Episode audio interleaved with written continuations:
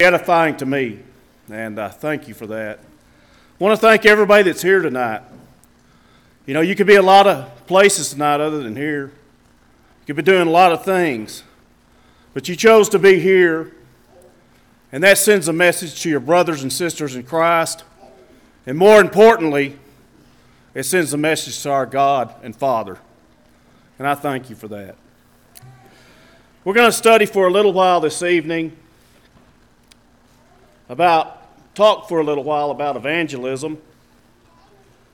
And uh, our work, and I literally mean that, our work, not my work, our work, because we're in this together. Everyone here, we're in this together. When Brother Van goes to India with a team of evangelists to help in the work of the church. You were all there, you were involved in that.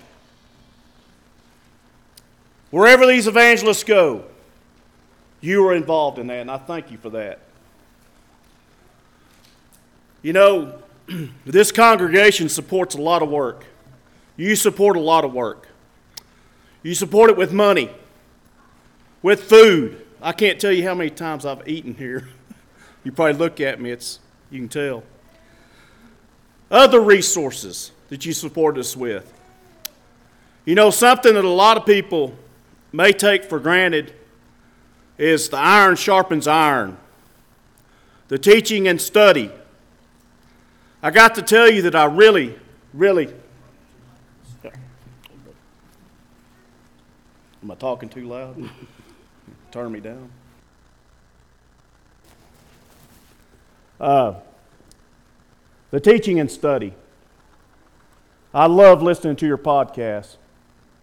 Along with a couple other congregations, it's, it's just, it comes up on my phone all the time when I drive, and I drive quite a bit. And I want to thank y'all for that, because iron does sharpen iron. Iron is not sharpened by wood. We're sharpened by each other, not the world.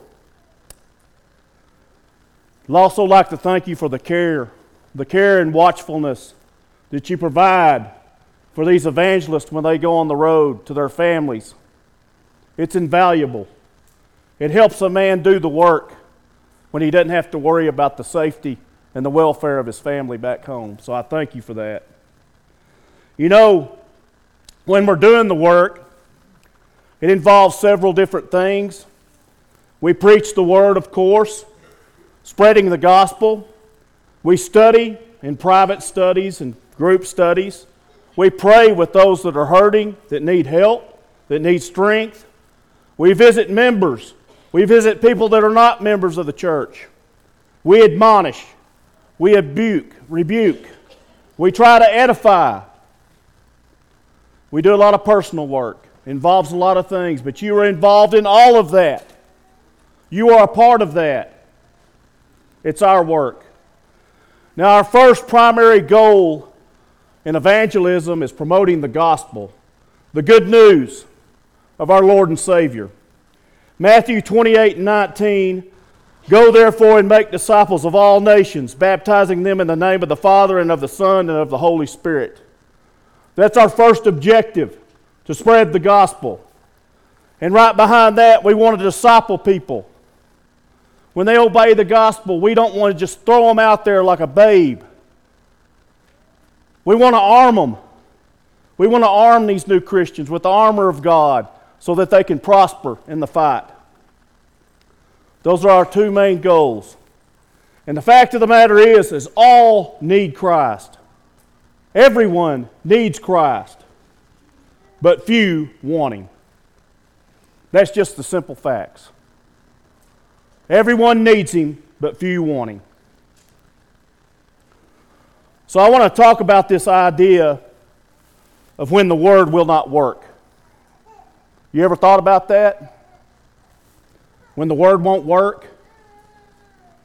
You know, uh, I was traveling back from a meeting in New Mexico uh, when I first started training, and the brother that was training me at the time had asked me to sit back and watch and evaluate how the meeting went, and at the end of the meeting to give him a report. He asked me on the way home what I thought about it. And I told him it kind of seemed like a waste of time because it was poorly attended, low activity, low interest. And I just told him uh, I thought it was a waste of time. And I'm going to tell you this I was quickly rebuked. I was quickly rebuked. And I was told, we may not see the word working, but it always works. Always. We're never wasting our time when we plant seeds. First of all, the word convicts and it saves. There in 2 Timothy 3 and 16, all scripture is given by inspiration of God and is profitable for doctrine, for reproof, for correction, for instruction in righteousness, that the man of God may be complete, thoroughly equipped for every good work. The word convicts, it pricks people's heart. And they ask, What must we do to be saved? And they are saved. The word also judges, it convicts, and it sentences. John 12 and 48, our Savior says, He who rejects me and does not receive my words has that which judges him. The word that I have spoken will judge him in that last day. The word always works. Hebrews 4 and 12 For the word of God is living and powerful and sharper than any two edged sword, piercing even to the division of soul and spirit, and of joints and marrow, and a discerner of the thoughts and intents of the heart. And there is no creature hidden from his eyes, from his sight, but all things are naked and open to the eyes of him to whom we must give account. It always works. You know, my wife, she knows more about me than anybody else. I'm going to tell you something. There's something she does not know about me. But not so with the Word. The Word knows everything. Not only about me, but about every one of you. That's part of the power of it. There in Isaiah 55 and verse 10, the scripture reads, For as the rain cometh down, and snow from heaven, and do not return to there, but water the earth and make it bring forth and bud, that it may give seed to the sower and bread to the eater. So shall my word be that goeth forth from my mouth. It shall not return to me void, but it shall accomplish what I please, and it shall prosper in the thing for which I sent. What God intends His word to do, it will accomplish. When we're spreading the word, it's never a waste of time, folks. It's never a waste of time. And I'm going to tell you a little secret. The mark of success when we share the gospel with people is not how many people we baptize. It's not how many notches we put on our belt. And as a matter of fact, that's a dangerous thing to keep track of because it leads to pride. The mark of success is whether we share the gospel or not, and whether we water it or not. That is the mark of success. Doing what God told us to do. The other stuff, whether they are obey or whether they're faithful, that's up to them and that's up to God. It's not God gives the increase.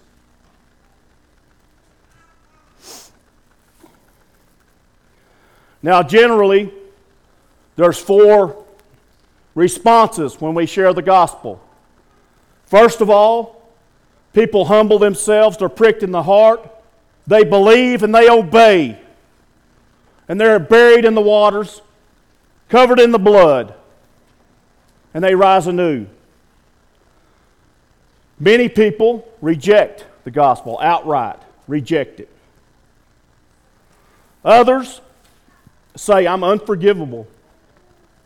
I've been too bad. I've done too many bad things. God can't forgive me for what I've done. In essence, saying, My sin is greater than God's power to forgive. And they reject it that way.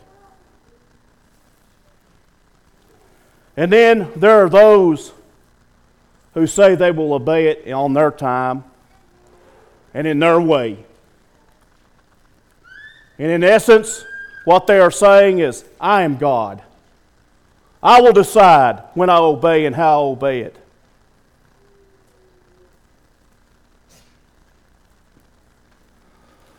I want to take a short little break here and talk about entitlement. You know, the definition of entitlement is the belief that one is inherently deserving of privilege or special treatment just because they are who they are, who they were born as. They're entitled. And I think we can all relate to that being Americans. We, we live in a very blessed country. And a lot of times we get the idea that we're entitled to things. The Constitution ensures us and entitles us the freedom of speech and liberty and all these different things. We think we're entitled. Thing about entitlement is, is it's the complete opposite of gratitude. The complete opposite of gratitude, of being grateful. Matter of fact, a person that's entitled is incapable of being grateful in its true sense. Now, I want y'all to take a look at this picture here. What do y'all think about that? You know, what I see there is a little girl on Christmas morning got up and she opened that present and she thought she was going to get a little, uh, uh, what, what she called, Anna or Elsa, a little, a little toy doll that she'd been wanting forever. She opened that present, and guess what was in it? A nice pair of socks. She's upset, right? We can relate to that. You know, when we first got started in the work, we were living from week to week, paying our bills. And my, work, my wife worked full time, more than full time, to help us in the work. And we saved up money for Christmas time. Saved up a pretty good chunk. We bought our kids computers, uh, laptops for schoolwork. Really, really happy about our, our, our gifts, and we were looking forward to them opening them. They opened them. And our daughter looked just like that. She didn't want that. She wants something else. But I'll tell you something, my wife a, has a cure for that. See, the next Christmases, we don't get any presents. And she takes them to the uh, women's shelter, and they serve meals to all the homeless people. That cures that. We haven't had that problem anymore. So, and in essence, the attitude or the belief, the, the position of entitlement is based on pride. And these people that reject the gospel, when they reject it, it's based on pride. I want to do things my way, in my time. I just reject it. I'm unforgivable. It's all based on pride, folks. And pride will not stand in the face of God. I want to talk about the world today and its desire to eliminate Christ. Many of you will remember this thing that I'm going to talk about. It's hard to forget. And Ian, you're fixing to get an earworm back there. Maybe not quite as bad as looking for love in all the wrong places, but you'll have it. There was a song put out by a very famous artist that was assassinated, actually, shortly after he put this out. But it's a very, very hugely popular song. Matter of fact, I think it's still in the top five of all time. And this song talks about a world without God and a desire for a world without God and a world without a goal of going to heaven and how wonderful and how great it would be. And people just ate it up. The album went, I don't know how many times it went platinum. A world without Christ. A world without God. A world without a hope in heaven. So I want to talk, take a look just for a little while this evening. What does that look like? What does that look like? A world without Christ. There in John chapter 1 and verse 1, the scripture reads In the beginning was the Word, and the Word was with God, and the Word was God. He was in the beginning with God, and all things were made through him, and without him, nothing was made that was made. Uh, I don't know about you, but it gives me comfort that I have a Savior that has no beginning and no end. And He never changes.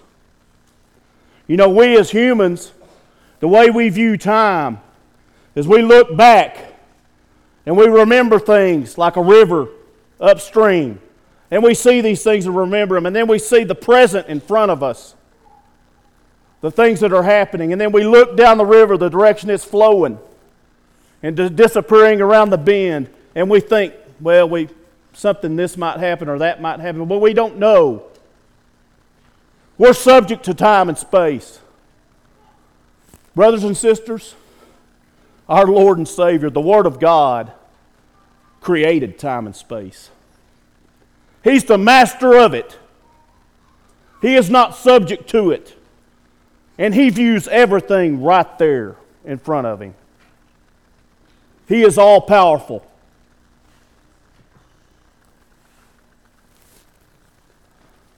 What's the world's objective? Well, first they taught evolution, chaos theory, all these different things, string theory. They, one theory of man that they preach as gospel and law is replaced by another one that disproved the prior one. It's always changing. But at the bottom of it, all these things are designed to eliminate Christ, to take him out of the minds of man. There in Genesis chapter 1 and 27, so God created man in his own image. In the image of God, he created him. Male and female, he created them. And the Lord God formed man of the dust of the ground and breathed into his nostrils the breath of life, and man became a living soul. And actually, God said it was very good. We were very good at one time. God made man and he made woman. And what a blessing it is. He took so much care that we were the only part of creation that he took the time and the attention to breathe the breath of life into, to create in his own image. God created man and woman. What's the world's objective? The world's objective is it doesn't matter what God created you as. You can tell him, I don't want to be a boy. I want to be a girl. And make yourself God. That's what the world. They want to eliminate it. They want to eliminate what God has created and take Christ out of it. The family. Genesis 2 and 23. And Adam said, This is now bone of my bones and flesh of my flesh. She shall be called woman because she was taken out of man. Therefore, a man shall leave his father and mother and be joined to his wife, and they shall become one flesh. And they were both naked, and the man and his wife were not ashamed. Hebrews 13 and 4 Marriage is honorable among all, and the bed undefiled. Marriage was created by God, it was ordained by God. All of you folks that are married here, your marriage was ordained by God. Does that not build you up? What a blessing. What a blessing. Brent, could you imagine life without your wife? I can't either without my wife. What a blessing. It don't take much talk to describe what the world is trying to do to marriage. There is no regard for it, not the biblical sense. But you know what? You can go marry all kinds of other things. There are many places you can go marry a dog. It's legal. They mock God. They mock God.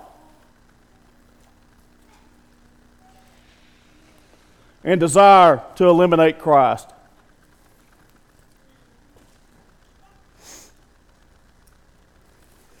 The family, children. Psalms 127 and 3. Behold, children are a heritage from the Lord. The fruit of the womb is a reward. Like arrows in the hand of a warrior, so are the children of one's youth. Happy is the man who has a quiver full of them. They shall not be ashamed, but shall speak with their enemies in the gate. Look around, folks. Look at all these children. Can you imagine if they were all gone? It's hard to imagine, right? The blessing that they, they are to us.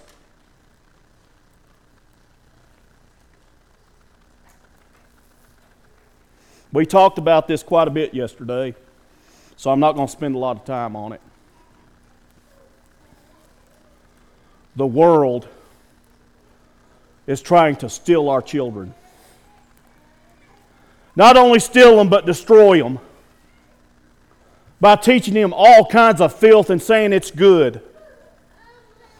Saying that evil things that will destroy them are good. all the nonsense that goes on on this. And I don't, I'm not going to spend much time on that. We talked about that yesterday. The world des- de- desires to destroy our children.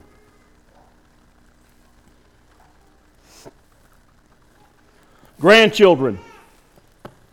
Proverbs 17 and 6. Children's children are the crown of an old man, and the glory of children is their father. Man, I tell you, you parents out there, that don't have grandkids yet, man, you've got something to look forward to. What a blessing. I'm talking about a game changer.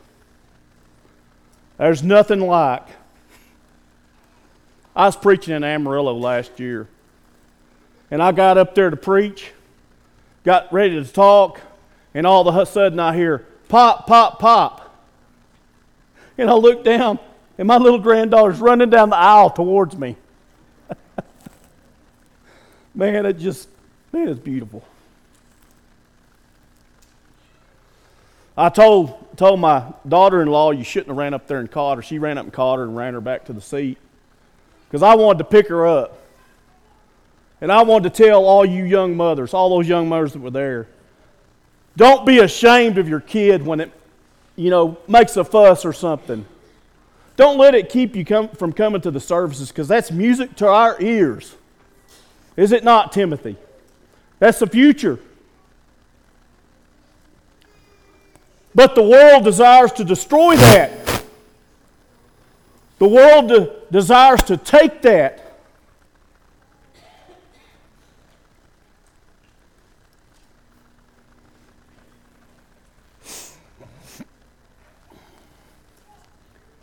Earthly blessings homes, food, clothing, jobs, innumerable riches.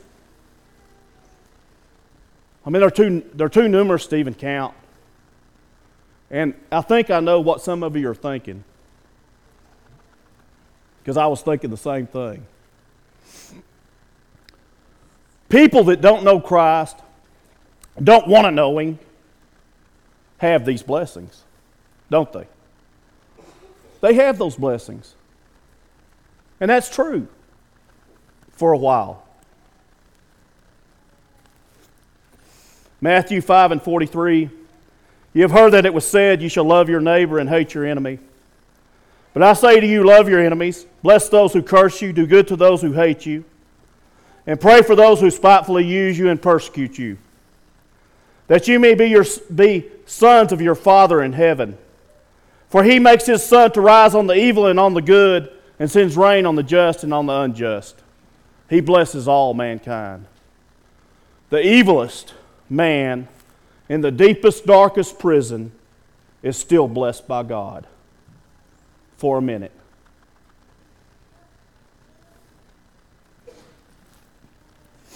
I want to talk to you about some gifts that are only available to the kingdom of God, to those that believe in God.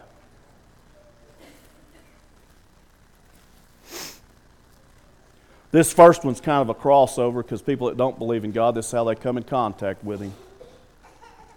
John 16 and 6, Christ is speaking here. He says, But because I have said these things to you, he's, ta- he's telling his apostles about his impending sacrifice on the cross. And they are upset. But because I have said these things to you, sorrow has filled your heart. Nevertheless, I tell you the truth. It is, it is your advantage that I go away. For if I do not go away, the Helper will not come to you. But if I depart, I will send him to you.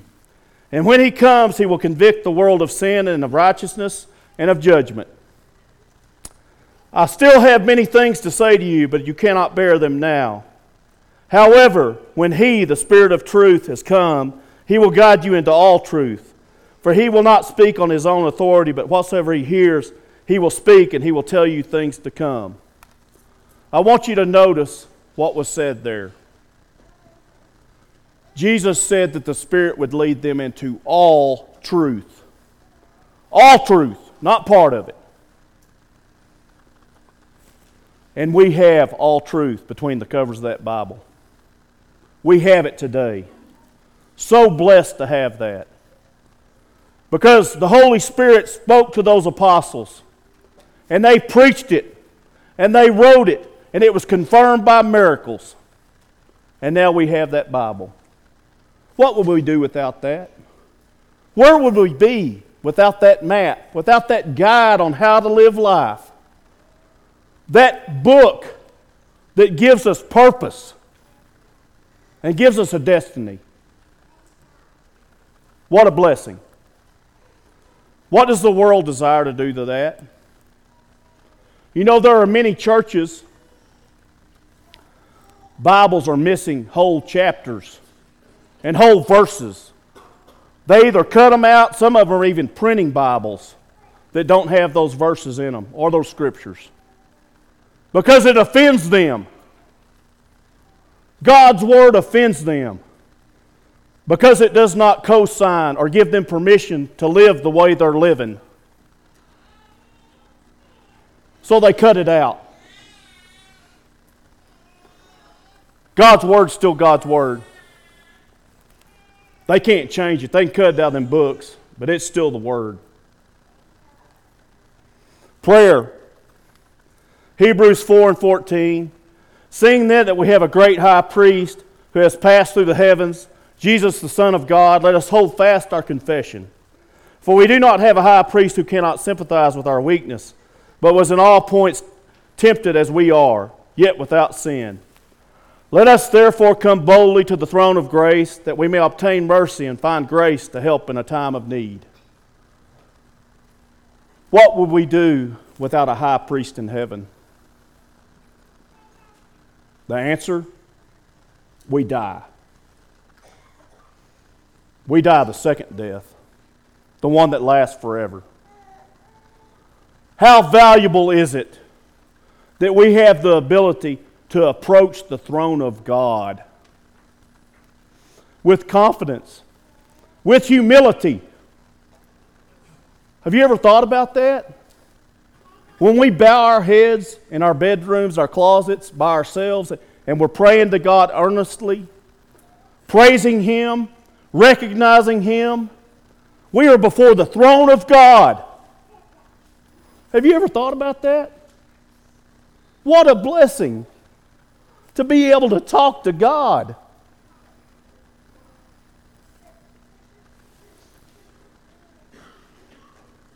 What's the world's what are they trying to do to that? You know, there's a lot of places in this country now, if you say a prayer in public, you better get ready. You better get ready. Hey, some places they'll arrest you for doing that. Are we going to still do it? You better believe it. You better believe it. The world desires to eliminate Christ. Eliminate prayer. I want to talk about the church for a minute. We talk about the church. We're not talking about what the world thinks the church is. We're not talking about a time. A time is not church. We're not talking about a place. We're blessed to have this building. It's a beautiful building, and we've got many beautiful buildings. They're just buildings that God has blessed us with. The building is not the church.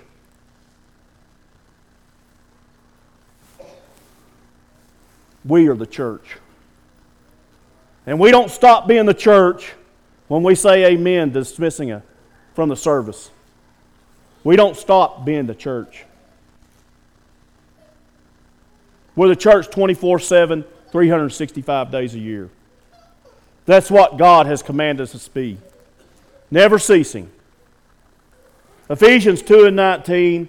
Now, therefore, you are no longer strangers and foreigners, but fellow citizens with the saints and members of the household of God, having been built on the foundation of the apostles and prophets, Jesus Christ Himself being the chief cornerstone, in whom the whole building, being fitted together, grows into a holy temple in the Lord in whom you also are being built together for a dwelling place of God in the Spirit.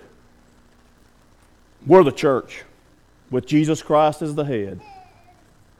And every single person here is valuable, immensely valuable.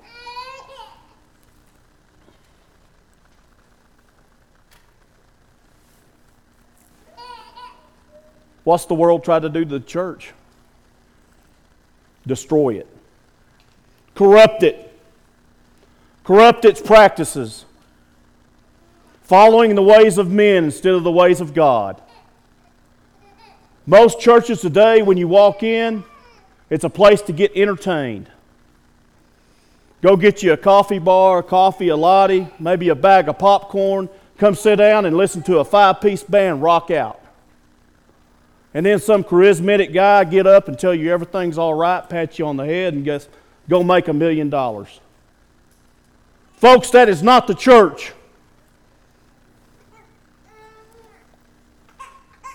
Well, it may be some kind of church, but it's not God's. This is a big one here the blood.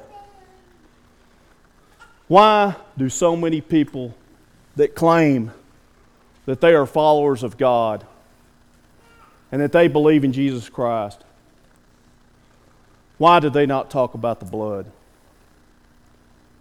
Why do they not talk about baptism? Where we come in contact with the blood of Christ when we're buried in that water. Why is it not talked about? Because that's the only way we're given in Scripture from the point Jesus died and rose up. There's no other way that we're given. Why do people fight against that so hard? When example after example in Scripture is given of it. Romans 5 and 8. But God demonstrated his own love toward us, and that while we were yet still sinners, Christ died for us. Much more then having now been justified by his blood, we shall be saved from the wrath through him. For if when we were enemies, we were reconciled to God through the death of his Son, much more, having been reconciled, we shall be saved by his life. The blood is what saves, it's what covers our, our filthiness and the power of it to save the little grandma that ain't done nothing in her whole life but have a few bad thoughts and maybe tell a few lies. It saves her. And then it saves the rest of us. It's powerful enough to save anybody that you know. Whatever and whoever you know in your family, amongst your friends and loved ones that have hated God, that will not worship Him, that are stuck in drug abuse, sex addiction, whatever. Imprisoned by pride. Folks, there is nothing that those folks have done that God cannot forgive. That's the power of the blood. But they have to humble themselves.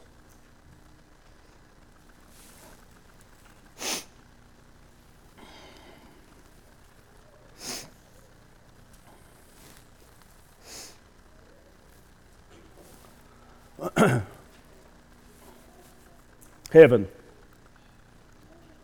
You ever think about heaven? What that's going to be like? I mean, after all, that's our goal.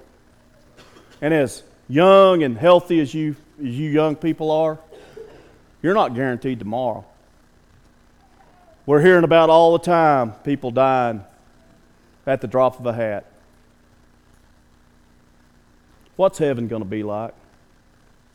It's our goal. It's why we're here to get to heaven. Revelations 21 and 3. And I heard a loud voice from heaven saying, Behold, the tabernacle of God is with men, and he will dwell with them, and they shall be his people. God himself will be with them and be their God.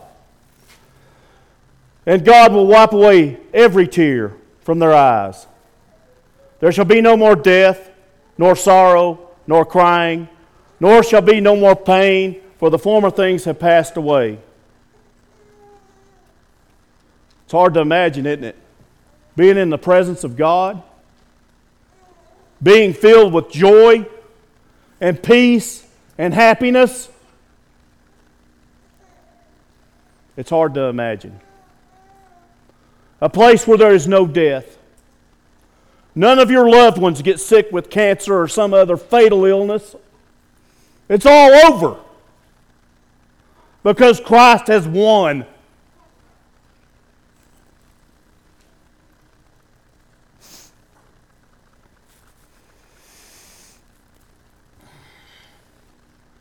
The world desires a place without Christ.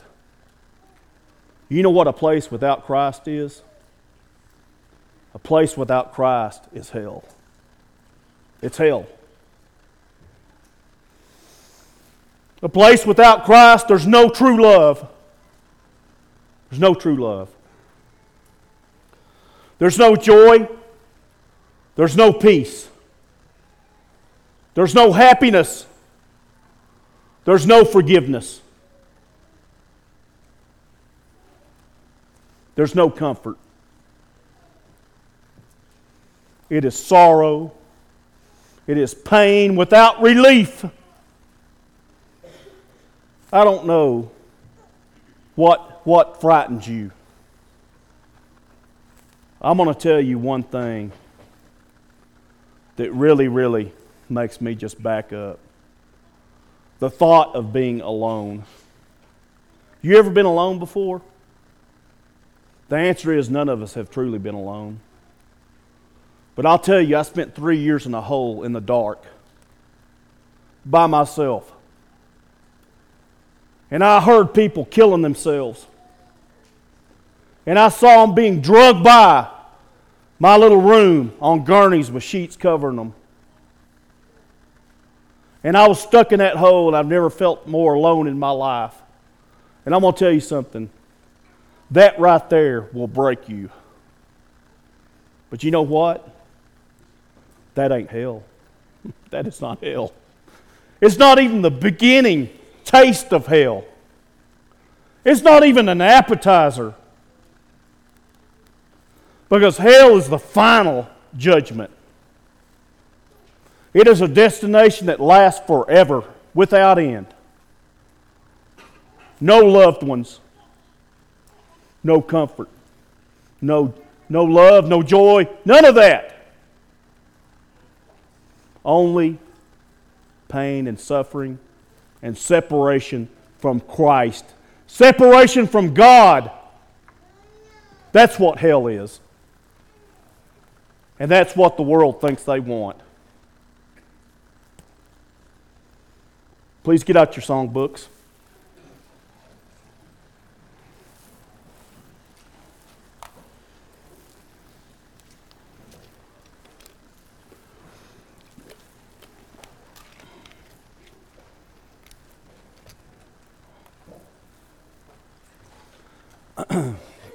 this study tonight, uh, if you have not obeyed the gospel, this study was not designed to embarrass you.